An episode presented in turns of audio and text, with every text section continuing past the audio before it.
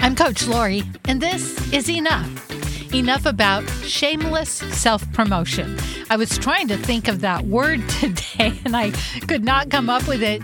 And then my good friend Claire sent an email to remind us about another podcast that we would be talking about shameless self promotion. What I love about it is it, well, it even has initials SSP.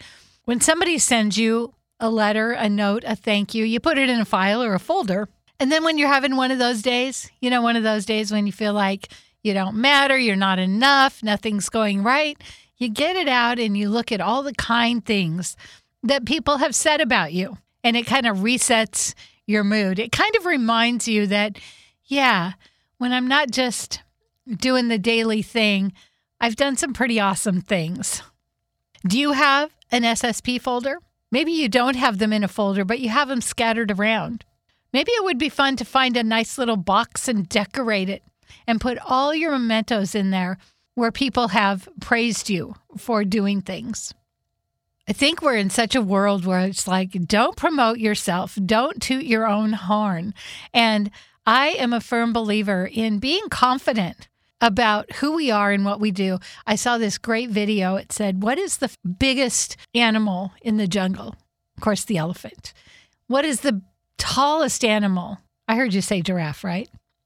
What is the fastest animal in the jungle? Well, I was thinking jaguar, but you said cheetah and you were right. What is the wisest animal in the jungle? Did you say fox? Is that what I heard you say? But what about the lion? He's the king of the jungle. He's not the fastest or the biggest or the smartest or the tallest, but he's confident and he's powerful and he roars. And nobody tells him not to roar. I love the Katy Perry song, You're Gonna Hear Me Roar. Shameless self promotion or roaring.